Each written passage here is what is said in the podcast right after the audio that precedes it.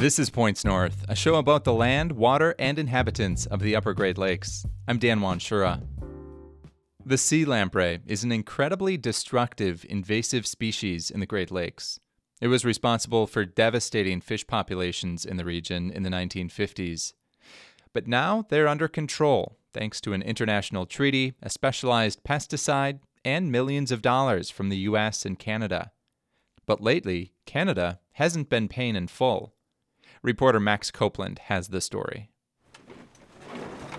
From March to November, Grant Truskowski looks for sea lamprey in rivers and creeks throughout Michigan and the Great Lakes Basin. It kind of looks like you're about to go fight some space ghosts or something. He and his partner, Mark Martin, are standing in the Betsy River in Benzonia with their backpack electrofishers. They're wild-looking things. Essentially electrified strainers attached to two modified ski poles and connected to a battery on their backs. If a lamprey gets caught between them, it gets zapped. There's one.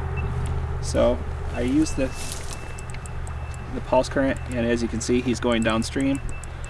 And I just want to make sure I collect them, then put them in my bucket. Sea lamprey is an invasive species in the Great Lakes. Fully grown, sea lamprey are almost 2 feet long. They look like eels, but instead of a mouth, a horrifying suction cup full of razor-sharp teeth. They feed on the blood of large fish. In the Great Lakes, that means game fish, like trout, whitefish, and sturgeon. In its lifetime, one sea lamprey can kill 40 pounds worth of fish. Back at their truck, Martin and Truskowski inspect lamprey larvae. He has that nice beaver paddle-shaped tail with pigment extending evenly around it. It can be hard to tell the invasive larvae apart from native species, like the American brook lamprey. But they identify 5 sea lamprey. Find a ditch to put them in and just leave them on the side of the road usually. The larvae die quickly on land.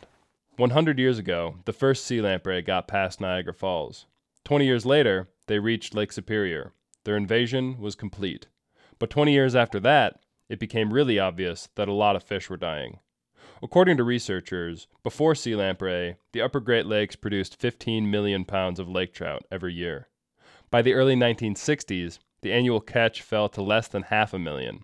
That's a 98% decrease. Many officials believed that sea lamprey were the reason for those fish numbers to be so low. That's when the U.S. and Canadian governments stepped in.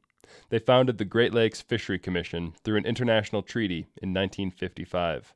Its main purpose was to kill the out-of-control sea lamprey and help restore the fishery. Both countries began contributing millions of dollars. They used a pesticide called Lampricide with great success. Today, sea lamprey populations are down 90%. Marc Gaden is a communications director for the Fishery Commission. In an ecosystem as big as the Great Lakes, at the scale that we're operating, this is certainly the most successful invasive species program anywhere in the world. But more than a decade ago, Canada stopped paying the Fishery Commission their full amount and is now only paying about half of their annual commitment, roughly $8 million less than they owe. Gaden says it's made sea lamprey control less effective. Lakes Erie, Superior, and Huron have more lamprey in their waters than the Fishery Commission's target. That's because of underfunding, says Gaden. The Great Lakes need to do about 25% more sea lamprey control to protect the $7 billion fishery. Gaden says the U.S. currently pays for all the lampricide in Canada. Otherwise, the Canadian sea lamprey crews would have nothing to apply. We'd have the crews, but they would have nothing to do in the field. Brian Massey is a Canadian parliamentarian in Ontario. He says Canada ought to be paying its full amount for sea lamprey control.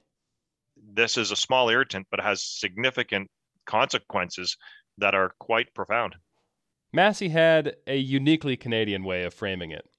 If you're continually playing with a penalty in hockey, you're shorthanded or you're irritated by it because you can't play your full game. I want to play on offense on the Great Lakes. I don't want to play on defense anymore. I don't want this to be about trying to constantly rectify, solutions that we already know we have and we're just don't follow through on them. IPR reached out to Fisheries and Oceans Canada, the department currently responsible for funding sea lamprey control. They did not make someone available for an interview. But Barry Campbell, who works in media relations for the department, read a written statement about underfunding the Great Lakes Fishery Commission, or GLFC. And as costs escalate over time, new funding for the GLFC will be determined in consideration with funding given to other organizations. Oh, I got live ones too. Where did Scott put those? At Hammond Bay Biological Station, about a half hour from Sheboygan, researcher Nick Johnson puts his hand into a tank and pulls out a sea lamprey. I offer my palm and he sticks its mouth to my hand. The force of the suction is way stronger than I thought it'd be. Whoa! You need help? That is strong. You can actually hear the lamprey's suction break.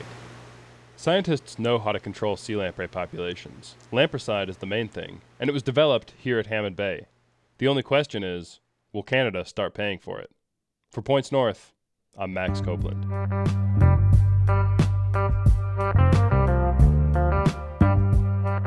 And that's a wrap on Points North today. You can catch past episodes of the show at pointsnorthradio.org or wherever you get your podcasts.